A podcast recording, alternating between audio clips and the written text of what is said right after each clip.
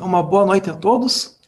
Na semana passada estudamos sobre diáconos e aí hoje será a continuação do tema com presbíteros. Mas antes de entrar em presbíteros, é, gostaríamos de fazer umas considerações finais sobre o tema de diáconos. Estou fazendo aqui um breve é, resumo do que vimos semana passada. É, a palavra diácono, no seu, no seu significado, ele significa servidor e nesse sentido mais geral, todo crente deveria ser um servidor ou um diácono nessa nesse sentido mais geral. Inclusive temos aí um versículo Romanos, Romanos 16, 1, é, que diz: Recomendo-vos, pois, Febe, nossa irmã, ao qual serve na igreja que está em Sincreia. Então, esse termo ao qual serve, no grego está como diácono ou diaconisa, nessa, nessa linha.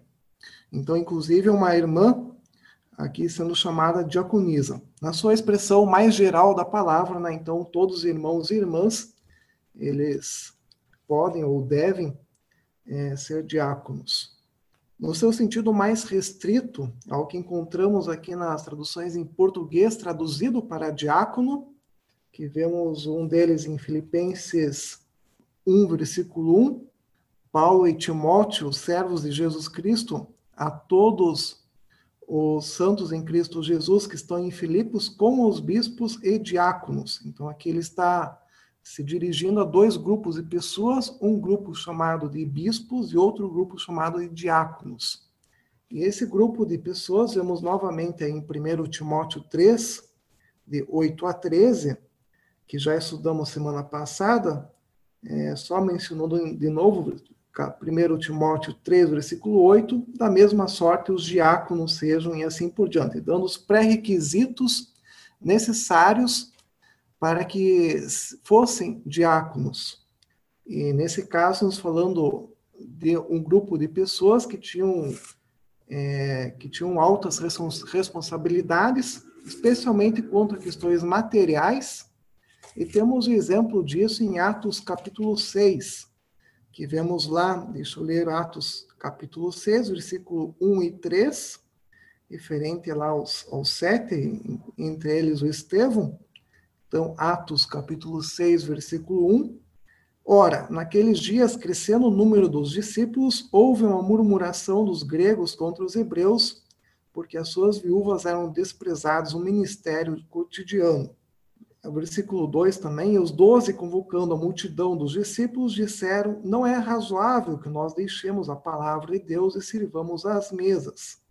Escolhei, pois, irmãos entre vós, sete varões de boa reputação, cheios do Espírito Santo e de sabedoria, a quais constituamos sobre este importante negócio. Então, vemos que era uma função de alta responsabilidade para esses três, é, para esses, esses sete irmãos, e, inclusive, eles tinham pré-requisitos aqui, está escrito boa reputação, cheios do Espírito Santo e de sabedoria. E a pergunta que esses textos também estudamos na semana passada, mas talvez o que não exploramos muito seria a aplicação desse tema dos diáconos para os dias atuais. Como é que conseguimos entender isso hoje? E aí eu queria salientar um ponto aqui, que é a questão da autoridade moral, que também já vamos ver depois também com relação a presbíteros, mas podemos ver aqui em relação aos diáconos, que é que esses irmãos aqui, eles tinham uma autoridade moral correspondente ao trabalho que exerciam. Era um trabalho de alta responsabilidade, para tal eles precisavam ter boa reputação, serem cheios do Espírito Santo e de sabedoria. E, e hoje também isso funciona desse modo. Qualquer serviço que for feito na igreja, é, agora especificamente em questões materiais, ele precisa ter a sua autoridade moral correspondente. Dando um exemplo básico, se um irmão precisa administrar o dinheiro da coleta, é, ele precisa ter uma boa reputação perante a igreja para que ela, a igreja possa confiar que aquele irmão lá não vai é, roubar aquele dinheiro. Então, um exemplo básico. Podemos pensar em outras questões, mas eu só queria salientar esse, esse princípio em si que deve ser verificado hoje. Creio que talvez tem outros irmãos aí que podem fazer também considerações finais sobre esse tema, e aí, terminando isso, passamos para o tema de presbíteros. Talvez uma pequena observação ainda quanto ao, ao significado da palavra diácono, que já foi salientado, que significa um servo, um servidor, um servente. Contudo, em sua etimologia, ou seja, em sua origem, em sua raiz, essa palavra pode ser considerado como um composto que significa correr atrás de alguma coisa ou também correr ou trabalhar na poeira. E isso com certeza nos mostra algo a respeito desse tipo de serviço. É um serviço que requer bastante humildade, que muitas vezes é um serviço, um trabalhar na poeira, e também precisa se correr atrás, mas correr atrás de quê? Do próprio serviço? Eu creio que não. Esse correr atrás, que está lá por detrás dessa palavra diácono, tem um objetivo na sua frente. E esse objetivo só pode ser uma pessoa. O diácono, o servo, ele corre atrás daquele servo por excelência. Ele tem como seu exemplo supremo, como seu modelo, a própria pessoa do Senhor Jesus. Isso enobrece um serviço desses, ainda que seja como diz, dizemos às vezes, apenas prático.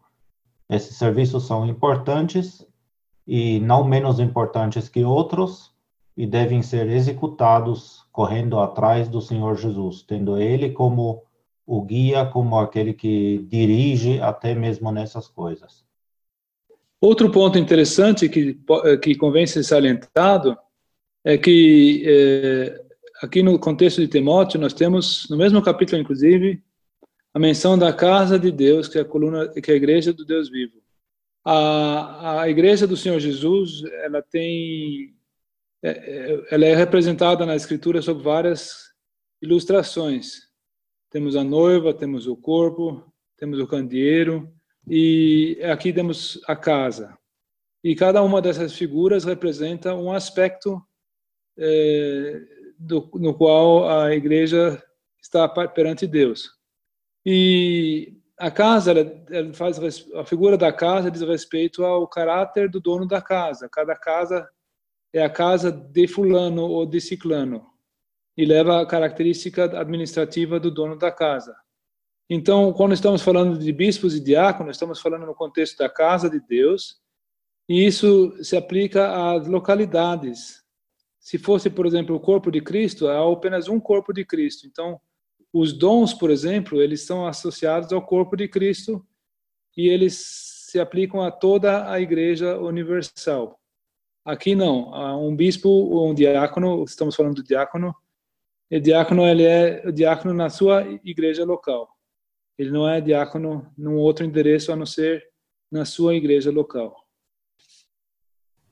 Creio que convém também a pergunta se hoje podemos é, ter diáconos, tendo em vista que a, a imposição de mãos, lá, aquele exemplo lá de Atos, Atos 6, ocorreu justamente pelos apóstolos. Então, podemos afirmar que essa imposição aí que foi feita pelos apóstolos, isso não é mais possível, mas não, pelo que eu vejo, não há maiores problemas em, em que pessoas sejam indicadas pela igreja para assumir determinados trabalhos nas questões materiais. Naturalmente, essas pessoas precisam ter a, os pré-requisitos necessários para exercer aquele trabalho, ter uma autoridade moral correspondente àquela função. Talvez os irmãos podiam, poderiam é, nos relatar alguns trabalhos alguns trabalhos que os diáconos podem fa fazer numa, numa igreja. É, será, acho, de bastante importância e também incentivo para que todos, os irmãos e irmãs possam arregaçar as mangas é, num, num trabalho é, em cooperação com, com a a, a igreja local. É, queria ressaltar também, os irmãos podem é, corrigir, se for, for, o caso, mas eu queria ressaltar uma coisa aqui, que também é, a gente às vezes ouve dizer que não, não existe mais presbíteros, não existe mais diáconos, é, então eu, a, a minha posição pessoal é essa, existem, existem e não existem, então qual é o que é, qual que não é. É não existe mais presbítero e nem diácono instituído, elegido. Esse não existe mais.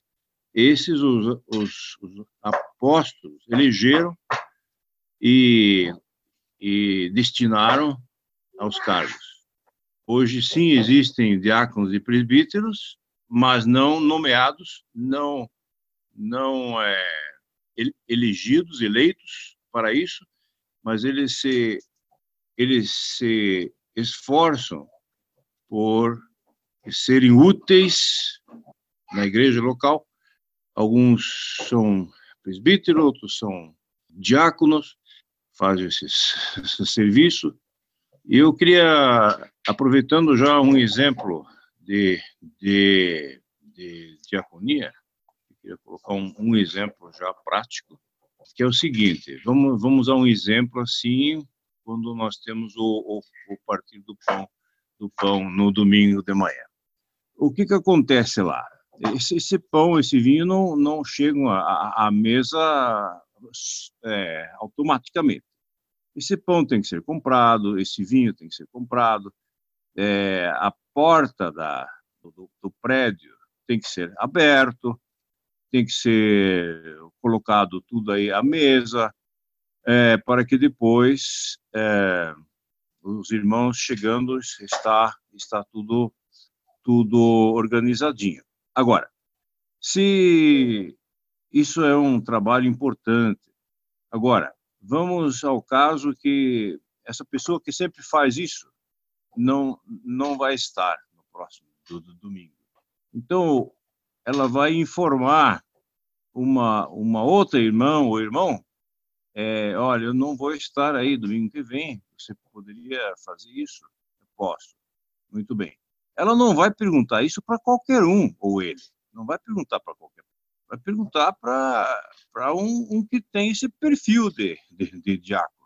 E vai saber que, também, no nosso texto aí, que acabamos de estudar, no 1 Timóteo 3, é, versículo 8, vai ver que essa pessoa não é de, de língua dobre, né? Claro, tem outro sentido que já estudamos, mas eu quero ressaltar um, o sentido de ela falar uh, que vai estar e no fim não vai estar. Isso tudo é uma coisa séria, importante e, e essa e assim vai se estabelecendo uma seriedade, uma, uma dignidade, inclusive, das pessoas. E então é, é o que eu gostaria de contribuir assim para para para esse esse tema agora. E claro depois vamos entrar nos nos nos presbíteros também talvez antes de darmos mais exemplos que eu acho que é uma coisa boa para a gente poder imaginar melhor do que, que se trata ali já ouvimos alguns. Ainda quanto à pergunta do Henrique Primeiramente, a imposição de mãos, ou seja, colocar a mão em cima, nunca em qualquer lugar da Escritura, e menos ainda no Novo Testamento, confere alguma autoridade a essa pessoa. Não é uma transferência de autoridade, nem de autoridade apostólica, nem de qualquer outra. Nós temos um único caso, que é o Timóteo, em 2 Timóteo 1, versículo 6, onde é dito que havia um dom de Deus nele pela imposição das mãos do apóstolo Paulo. Embora também ali não é a conferência de autoridade. Então, a imposição de mãos, de forma geral, simplesmente é um sinal exterior de que a pessoa que está impondo a mão sobre o outro concorda e se faz um com aquela pessoa, reconhece aquela, aquele serviço, aquela autoridade que Deus, por meio do Espírito Santo, dá. Isso nós também temos em Atos 6, a passagem que foi citado pelo Henrique, que ali, quanto aos diáconos, eles deveriam escolher, e esses de fato foram escolhidos, no versículo 5, pela multidão, e os apóstolos que até então haviam exercido esse serviço, alguém poderia dizer, bom, aí eles foram eleitos, mas agora eles estão tomando o lugar deles. Aí, nesse caso, os apóstolos impuseram as mãos para dizer, por meio de um sinal exterior, nós concordamos com essa escolha que vocês fizeram conforme os critérios que o Espírito Santo mesmo deu. Então, isso me parece ser importante também uh, quanto aos dias de hoje. E como o irmão Siegfried também já mencionou, quanto aos, aos presbíteros e diáconos, ele mencionou os dois juntos, como estão mencionados também em 1 Timóteo 3. Nós ainda temos hoje também os serviços que são executados por meio de irmãos, e no caso de diáconos, às vezes também irmãs, que têm essas características. Não temos, no caso dos presbíteros, principalmente, isso veremos mais tarde no decorrer do estudo ainda, uma eleição. Essa, hoje em dia, é impossibilitado pela falta de apóstolos, pela falta também de pessoas autorizadas pelos apóstolos a instituírem tais uh, cargos, ou seja, os presbíteros, no caso. Agora, no caso de um diácono, muitas vezes há uma simples necessidade prática de indicar um irmão. Ninguém, por exemplo, numa congregação local, vai por si só tomar conta do caixa. Aí, alguns irmãos geralmente falam: Ó, oh, você não quer fazer isso? Reconhecendo que existe ali uma pessoa que tem perfil para isso, que tem integridade, que tem as coisas, as características que o Senhor mostra. Eu vou fazer uma pergunta para os irmãos, assim, no capítulo 3, né? Timóteo fala que porque os que servirem bem como diácono adquirirão para si uma posição de muita confiança na fé que há em Cristo Jesus. Essa característica aí, ele, ele, a partir do momento que ele aceita o Senhor Jesus como Salvador, ele passa, a, a partir do batismo e da introdução no meio do corpo da igreja, e o andar dele dentro da igreja ah, no testemunho, nas manifestações dele, é, é o que farão com ele se torne um diácono ah, com essas características que é citado em Ato, Atos 6, e ah, como o irmão falou, não existe mais uma eleição, mas existe uma conduta agora dessa pessoa que está no meio da igreja, introduzida da igreja, e aí o andar dela e as manifestações dela e o caráter dela, como você tem falado, para adquirir algumas posições dentro da igreja. E uma outra pergunta, se eu fiz uma pergunta, eu fiz uma afirmação, uh, o diácono, ele tem, pode ter também a função de pregar o evangelho? Bom, com relação à última, ao último ponto apenas, é, um comentário, foi até visto na última reunião, se não me engano, questão lá de Estevão e Felipe, né? Estavam entre aqueles diáconos, aqueles, que não, aí não é mencionado o nome diácono, mas é, as funções ali mencionadas levam a crer que seja isso, e concluímos, portanto, que sejam, e Estevão e, e, e Felipe se tornam ali personagens é, destacados, né? Protagonistas justamente nessa questão de pegar a palavra e o evangelho. Então aí está um, um bom exemplo disso, né? Diáconos que se destacam na palavra. Talvez seja também interessante que, que pensa que essa posição aqui não é uma posição de destaque dentro do, da congregação ou na localidade aonde ele presta testemunho.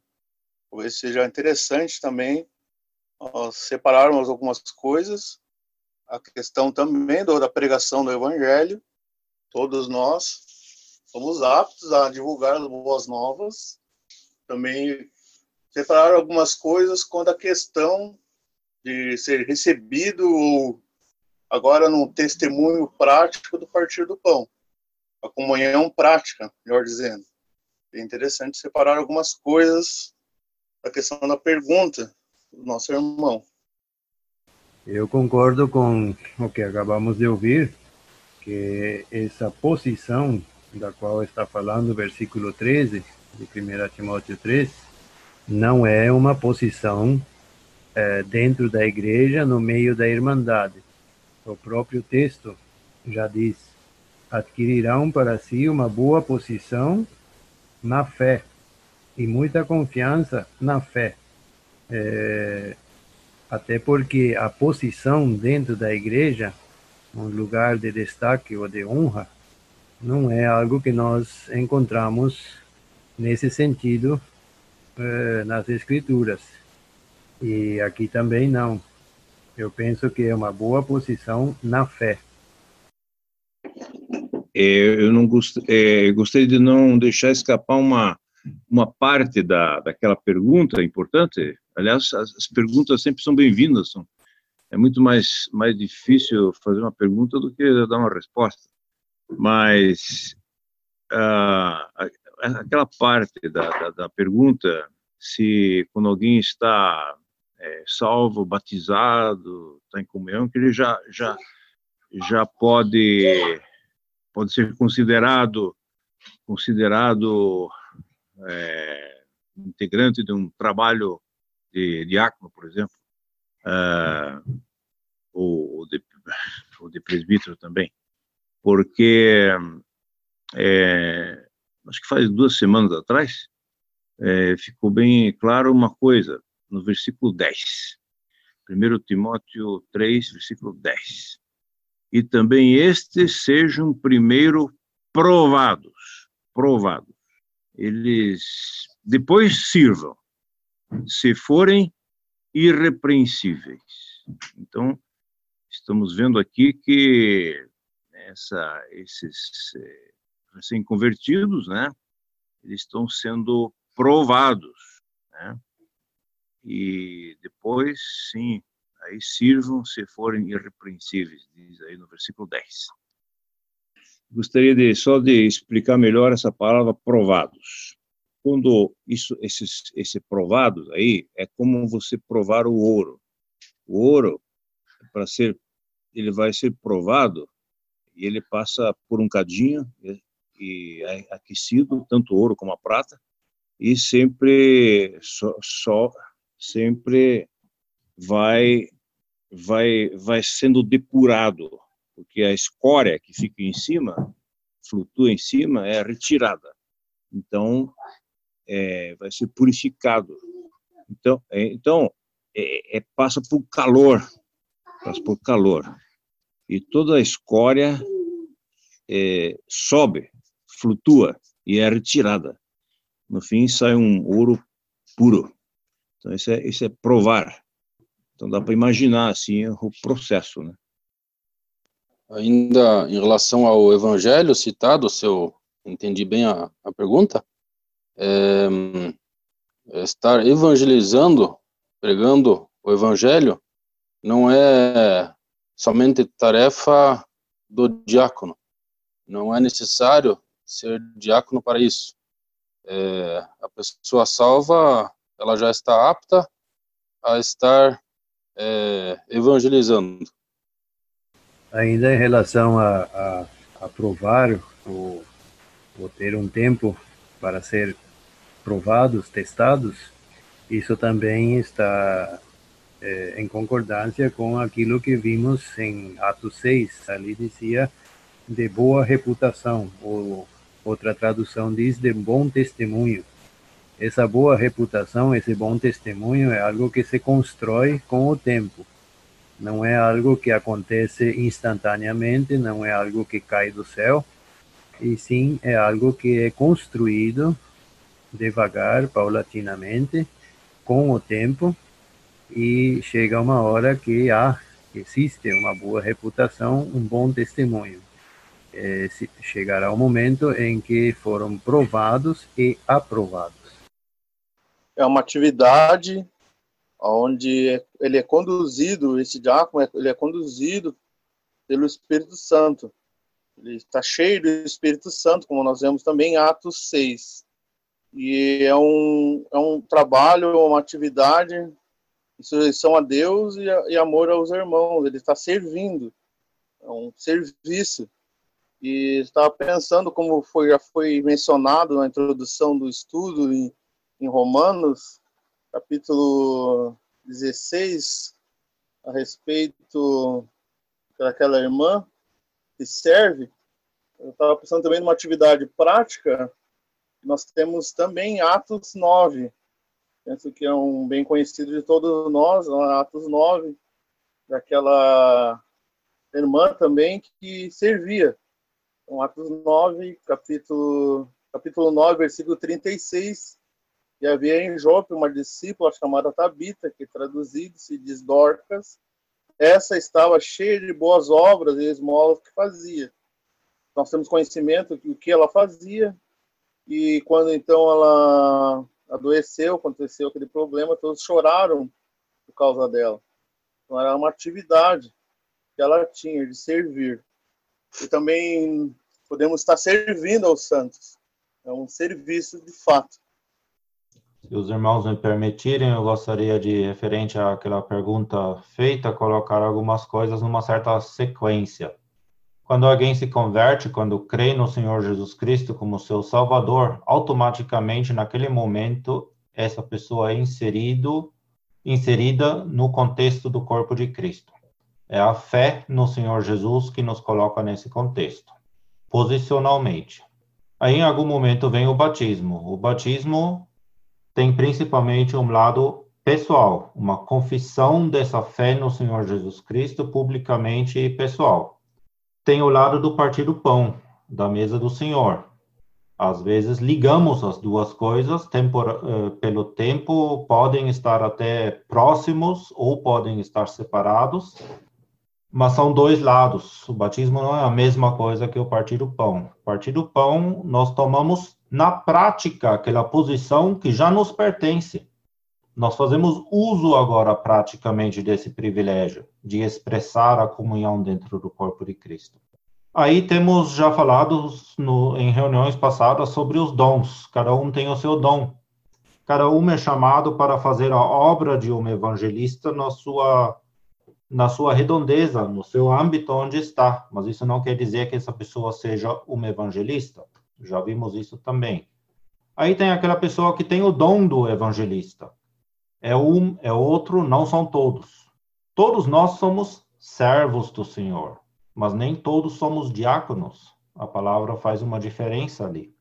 O bispo e o diácono são cargos, são ofícios locais então, o diácono, ele exerce uns serviços que podem ser variados, como já foi mencionado hoje também.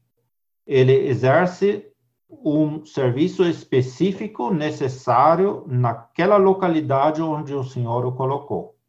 Assim como o bispo também, o ancião, o presbítero, são termos intercambiáveis em parte, ele exerce a sua função localmente também. E para esses dois cargos especiais ali, precisa daquele processo já mencionado da aprovação. Precisa de um tempo. Então, creio que a resposta podemos dar dessa forma. Não se torna um diácono na hora de exercer qualquer privilégio participando da mesa do Senhor ou antes de ter sido batizado, não. Passa-se um tempo se demonstram aquelas qualidades que temos inclusive na lista em 1 Timóteo capítulo 3. Outros reconhecem aquele irmão, aquela irmã tem aquelas qualidades, pode exercer um, um ofício desses, e aí em algum momento o Senhor mesmo, por meio do Espírito Santo, esclarece isso e dá aquele ministério, aquele serviço local a esta pessoa.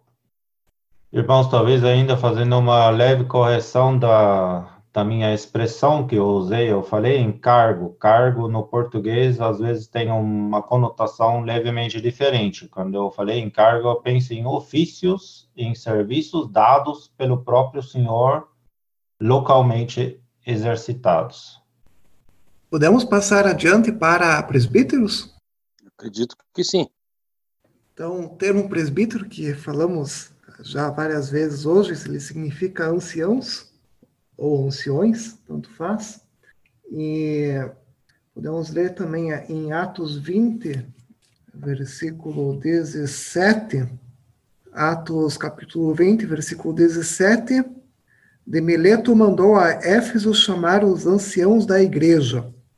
E aí no versículo 28, lemos: Olhai, pois, por vós e por todo o rebanho sobre que o Espírito Santo vos constituiu bispos. A palavra bispo significa supervisor, ou seja, vemos aqui que anciãos ou presbíteros é, é, é, a mesma função que bispos, apesar que existem duas, é, dois nomes diferentes, com dois focos distintos. E, continuando no versículo, sobre olhai, pois, deixa eu começar de novo o versículo. Olhai, pois, por vós e por todo o rebanho sobre que o Espírito Santo vos constituiu bispos, para apacentardes a igreja de Deus que ele resgatou com o seu próprio sangue. Então, vemos essa função é, principal aqui desses presbíteros de apacentar a igreja de Deus. Creio que agora outros irmãos terão diversos outros comentários sobre o tema. Aproveitar que o Henrique nos levou para Atos 20, e já fazer uma pequena introdução aqui. Um, a minha tradução diz anciãos, no versículo 17. Aliás, presbíteros, na, na do Henrique diz anciãos. Anciãos é português, presbíteros é grego. É um termo grego que foi incorporado na nossa linguagem, mas é, é, significa exatamente a mesma coisa. Presbíteros é anciãos. E diz ali que ele mandou chamar os presbíteros da igreja, 17. E aí eles vieram e o apóstolo Paulo dá, diz para eles no versículo 18 28 quer dizer: Atendei por vós e por todo o rebanho sobre o qual o Espírito Santo vos constituiu bispos para pastoreares a igreja de Deus. Aqui agora os anciãos ou os presbíteros são chamados de bispos. O ancião, ele implica na qualidade, qualificação da pessoa. Uma pessoa que tem idade, tem experiência, tem quilômetros rodados. E, e esses foram constituídos pelo Espírito Santo Aqui, esse versículo já nos dá a dica de quem os institui também, é, quem os, os, chama também hoje. Eles, o, o Espírito Santo constitui bispos. Os bispos, essa palavra bispos, que no Timóteo é chamado a, a, a tarefa, a atividade é de episcopado. Então, episcopado é a atividade do bispo. Como o Henrique já falou, é um supervisor, embora essa palavra também não é muito feliz, porque um supervisor no teu português, nas, nas indústrias, hoje é um, uma pessoa superior às demais. Na verdade, é aquele que fica olhando pelo bom andamento das coisas. Ele fica vi, vi, vi, supervisionando no sentido de observar, não no sentido de, de ser um, uma pessoa administrativa ou hierarquicamente superior. E essa atividade de velar pelo rebanho, olhar pelo bom andamento das coisas, ou como diz aqui em Atos 20, 20 28, pastorear a igreja de Deus, essa constitui a atividade do bispo. Então, o, o termo ancião designa a qualificação pessoal e o termo bispo designa a atividade exercida pelo ancião. Então, por isso que esses termos são intercambiáveis. Às vezes você, você qualifica a pessoa, às vezes você qualifica a atividade que ela exerce. Eu vou ler um texto para contribuir sobre os, sobre os, os aqui. Até para mim é meio difícil falar essa palavra aqui. É no, na primeira carta de Pedro, capítulo 5. Aos presbíteros que estão entre vós, Admoesto eu, que sou também presbítero com eles, e testemunha das aflições de Cristo, e participante da glória que há de se revelar. Apacentai o rebanho de Deus que está entre vós, tendo cuidado dele, não por força, mas voluntariamente, nem por torpe ganância, mas de ânimo pronto, nem como tendo domínio sobre a herança de Deus, mas servindo de exemplo ao rebanho. Somente a leitura gostaria de aproveitar essa leitura é, e falando das funções dos presbíteros, nós temos visto já a questão de apacentar e pastorear a Igreja de Deus. Também em 1 Timóteo 3, é, 5, fala, porque se alguém não sabe governar sua própria casa, terá cuidado da Igreja de Deus?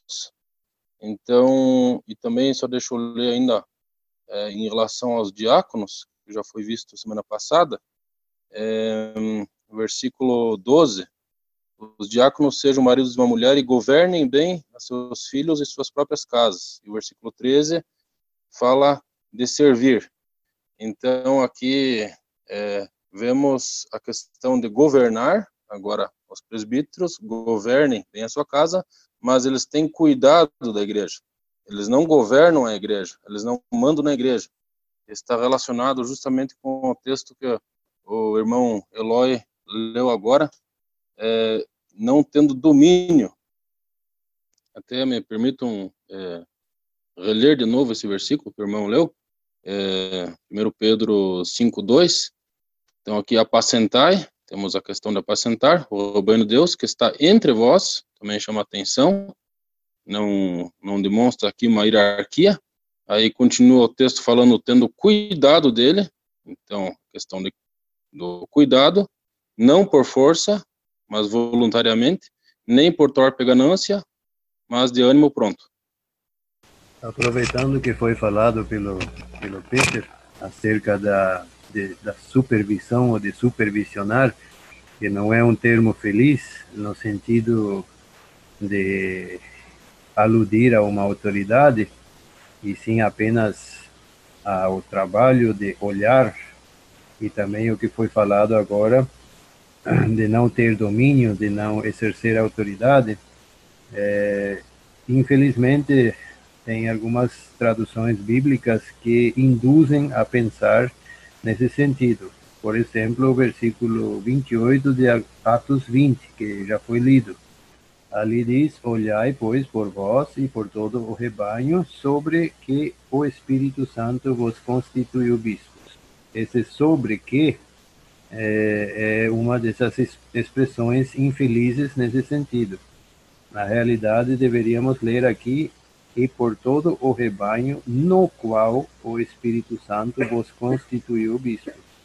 Então, é, é interessante observar esse pensamento que não o bispo não exerce autoridade, não está sobre e sim entre, como diz é, 1 Pedro. E tem outro versículo também que muitas vezes é citado em relação com, com os bispos, embora não sejam mencionados. É 1 Tessalonicenses 5, versículo 12. Ali fala: Rogamos-vos, irmãos, que reconheçais os que trabalham entre vós e que presidem sobre vós no Senhor. Repito, aqui não está dizendo que se trata de presbíteros, embora eventualmente possa ser aplicado, sim. Mas aqui notamos novamente essa expressão sobre vós, que também não é correta. O, o correto é que trabalham entre vós e que vos presidem no Senhor, e não sobre vós. É bom sempre atentarmos para esses detalhes aí, para não deturparmos a, a palavra de Deus. Inclusive o versículo lido em 1 Pedro 5, versículo 3, o irmão leu ele no, mais no início, nem como tendo domínio sobre a herança de Deus, mas servindo de exemplo ao rebanho, nos mostra que a autoridade de um presbítero, de um ancião, de um bispo, a autoridade moral que ele tem, ela vem do exemplo dele.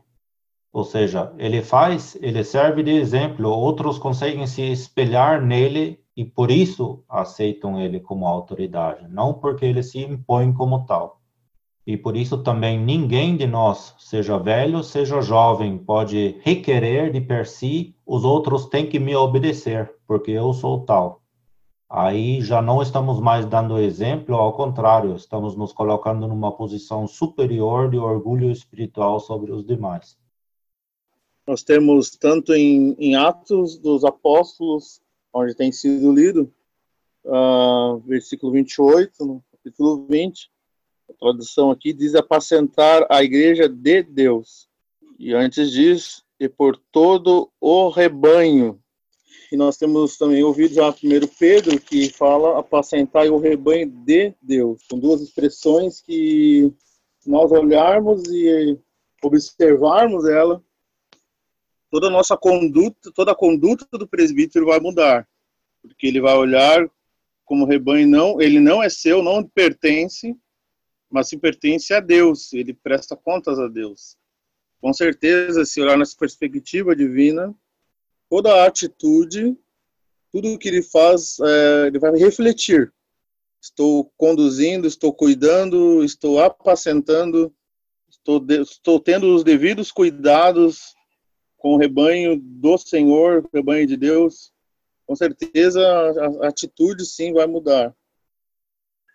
Boa noite, irmãos. Eu queria contribuir um pouco com o estudo e gostaria que nós lêssemos 1 Timóteo 5, 5 e 17.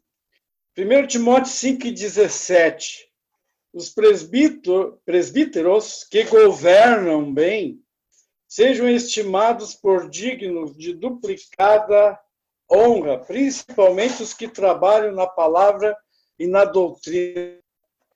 A palavra governar é administrar, por, pôr em ordem.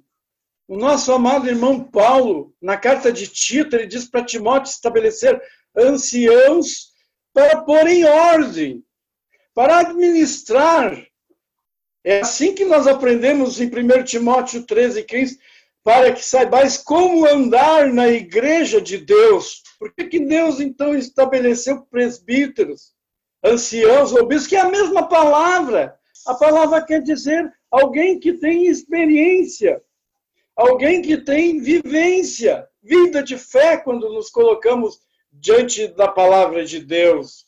Então, o presbítero, ele administra, ele põe ordem sobre a igreja de Deus. E eles são constituídos pelo Espírito Santo de Deus. Hoje nós não temos apóstolo como foi colocado para eleger ou coisa mas temos o Santo Espírito de Deus.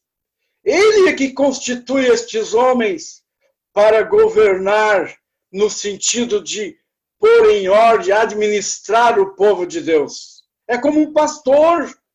As ovelhas precisam de um pastor para colocar elas em ordem, na direção certa, e assim é o ofício do ancião. Como 1 Pedro 5 e 17 que, que foi lido. Diz 1 Pedro 5, apresentai o rebanho de Deus, alimentar, está entre vós tendo cuidado dele, não por força, mas voluntariamente, não é tendo autoritarismo sobre o povo de Deus, mas voluntariamente ele se apresenta para servir ao povo de Deus, não cobrando alguma coisa do povo de Deus, mas voluntariamente, nem por torpe, não pela ganância de ter um lucro sobre o povo de Deus, mas de ânimo pronto, nem tendo como domínio esperança de Deus, mas servindo de exemplo ao rebanho. Então aqui nós já compreendemos que governar não é mandar, é administrar, é se colocar diante do povo de Deus para servir ao povo de Deus, como servindo ao Senhor. Eu estava pensando no mesmo versículo de 1 Timóteo 5, 17, inclusive. Inclusive, essa palavra governar já aparece também no capítulo 3, como um dos requisitos, no versículo 4. Mas ali no contexto que ele governe bem a sua própria casa. E penso que estamos nessa mesma linha ali também. Eh, governar a casa requerem estar à frente da casa, requerem administrar as coisas da casa, e justamente também o episcopado aqui, o ancião, o presbítero, tem a ver com a administração espiritual. Mas é importante observarmos que é o Espírito Santo que coloca a pessoa ali e não é a pessoa que se auto-intitula assim ou se pensa ser essa pessoa. Agora, um contrapeso, um pouco equilibrando a coisa, aquele versículo de 1 Timóteo 5, versículo 17, ele nos mostra o outro lado da moeda também. A pessoa não vai dizer, eu sou presbítero, você tem que me obedecer, etc. Ou eu vou administrar você. Ele simplesmente faz o que o Senhor deu na mão dele. Agora, a nossa responsabilidade é que essas pessoas que nós reconhecemos por suas qualidades espirituais, por, por suas características, que a própria palavra de Deus nos dá essa lista aqui em 1 Timóteo 3, também na Epístola a Tito, Reconhecendo então essa pessoa, temos uma responsabilidade do nosso lado. E essa é 1 Timóteo 5, versículo 16, estimá-los por dignos de duplicada honra. Então, esse é o equilíbrio que a palavra de Deus nos coloca, que o Espírito Santo nos coloca. Por um lado, ele adverte que a pessoa não se ensoberbece, não se coloque acima do rebanho. Por outro lado, ele nos adverte também e encoraja a estimar essas pessoas. E se cada um fizer a sua parte, aí nós vamos ter um feliz conjunto, uma feliz comunhão entre uns e outros. Até mesmo porque porque ambos, tanto aquele que é presbítero ou tem esse essa função dada pelo Senhor, como também aquele que reconhece aqueles presbíteros, ambos seguem em seu conjunto ao Senhor e tem ele como exemplo diante de si. E também, e também nesse mesmo versículo, parece para nós que, principalmente, os que trabalham na palavra e na doutrina. Passa que tem aqueles que têm uma dedicação a mais, eles procuram, eles estão. Não que todos não estudem, todos sim estudam a palavra. Todos buscam conhecer cada vez mais a pessoa do Senhor Jesus e ao conhecer cada vez mais a pessoa do Senhor Jesus, ter assim a sua vida transformada. Porque também para apacentar o rebanho de Deus, para guiar, para ser esse cuidador, esse guarda, ele tem que ter uma dedicação na palavra e conhecer cada vez mais o Senhor Jesus. Então, todas as suas atitudes vão ser regradas, vão ser. Uh, todo o seu procedimento vai ser conforme o seu Senhor. E aqui no versículo 17, principalmente os que trabalham na palavra e na doutrina. Tem aqueles, então, que se dedicam a, a estudar, a não trazer um, um, um alimento não sadio, ou, ou posso até usar uma expressão, um pasto seco, mas sim trazer um alimento para o povo, para crescimento, para edificação do povo do Senhor. Ainda nesse versículo 17, tem uma palavrinha que me chama a atenção. Os presbíteros que governam bem sejam estimados. Quais são esses presbíteros que governam bem? São os que se enquadram dentro do 1 Timóteo 3, versículo 1 a, a 7. Ali temos pré-requisitos que não até nem acabamos adentrando aí nos detalhes, mas tem uns pré-requisitos bastante fortes aí. Então, queria chamar atenção nesse que governam bem. Aproveitando só para ratificar o que o Lawton diz, um outro, um outro pré-requisito, como nós temos usado, né? Esse é tanto para o ancião, para o uh, que é o presbítero ou diácono, também todos os irmãos, cada membro da congregação, esse requisito é muito importante. É, Tito capítulo 1 e versículo 9. Retendo firme a fiel palavra que é conforme a doutrina, para que sejam poderosos, tanto para admoestar com a sã doutrina, como para convencer os contradizentes. Este é um elemento fundamental para todos os irmãos, principalmente os irmãos que governam, que administram o povo de Deus, ter retido a palavra da verdade, a sã doutrina. Lembra que em 1 Timóteo 3 começa exatamente assim? Ele diz, 1 Timóteo 13, 1, esta é uma palavra fiel, é a partir daqui, irmãos, que nós vamos nos firmar, vamos nos manter estaqueados, seja qualquer vento de doutrina que venha sobre nós, nós estamos firmados nesta fiel palavra, que é a palavra de Deus, que é a doutrina sã, que nos orienta. Esta é a cartilha do crente, é a palavra de Deus, e nós devemos nos manter firmes sempre, orando, lendo esta palavra, para assim não nos envolvermos com doutrinas que não são sãs. Eu vou fazer uma, uma colocação a nível de com um ponto de interrogação no final. Gostaria que os irmãos confirmassem isso.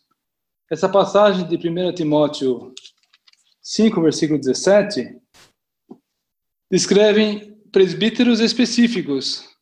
Alguns presbíteros que são merecedores do, do dobrado honorário, que são aqueles que, além do presbitério, eles também têm um encargo da palavra e do ensino. Porque me parece que o, presbí que o ancião, ele não executa em primeiro lugar a sua atividade do, no ministério da palavra. Quando estamos recebendo a palavra dos dons que Deus deu à igreja ou dos profetas, como nós vimos em 1 Coríntios 14. Na condição de presbítero, na condição de velar pelo rebanho, me parece que a atividade essencial é nas casas, nas conversas pessoais, no, no trâmite individual. E, porém, pode bem ser que a mesma pessoa execute também o ministério de palavra. Então, quando ela está trazendo a palavra, ela não está o fazendo na condição de, de ancião. Os irmãos confirmam com essa, com essa colocação? Penso que faz bastante sentido, que o Pedro acabou de falar. E temos ambas as coisas que já foram colocadas.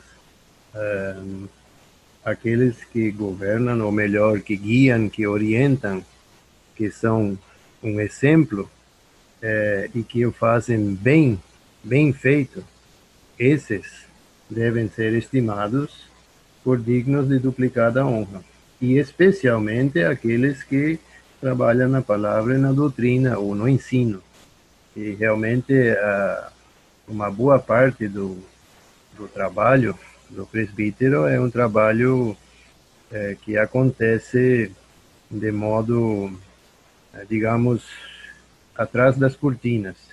Ele trabalha com as almas, é, geralmente, não sempre, de modo particular, individual. Mas também pode haver ocasiões em que é necessário fazer isso num âmbito maior. E também quando esse mesmo presbítero tem o, o dom de mestre, o dom de ensinar, então ele merece ser estimado por isso mas eh, gostaria de enfatizar duas coisas que já foram faladas, mas não custa enfatizar e repetir. Primeiro, são aqueles que governam, que orientam, que guiam, que são um exemplo e que o fazem bem feito. E, em segundo lugar, eh, de forma alguma, em lugar nenhum, a palavra eh, autoriza que os eh, que realmente são presbíteros e não os que pensam ser, os que realmente são, eh, reivindiquem para si qualquer tipo de estima, de honra, de, de distinção. Então, é o rebanho, são os, os que estão aos cuidados deles, que são chamados a fazê-lo. Então, é, quem deve honrar são aqueles que são cuidados, que são orientados, guiados pelos presbíteros. E isso quando o presbítero faz o seu trabalho bem feito. Senão também ele não é merecedor de honra nenhuma.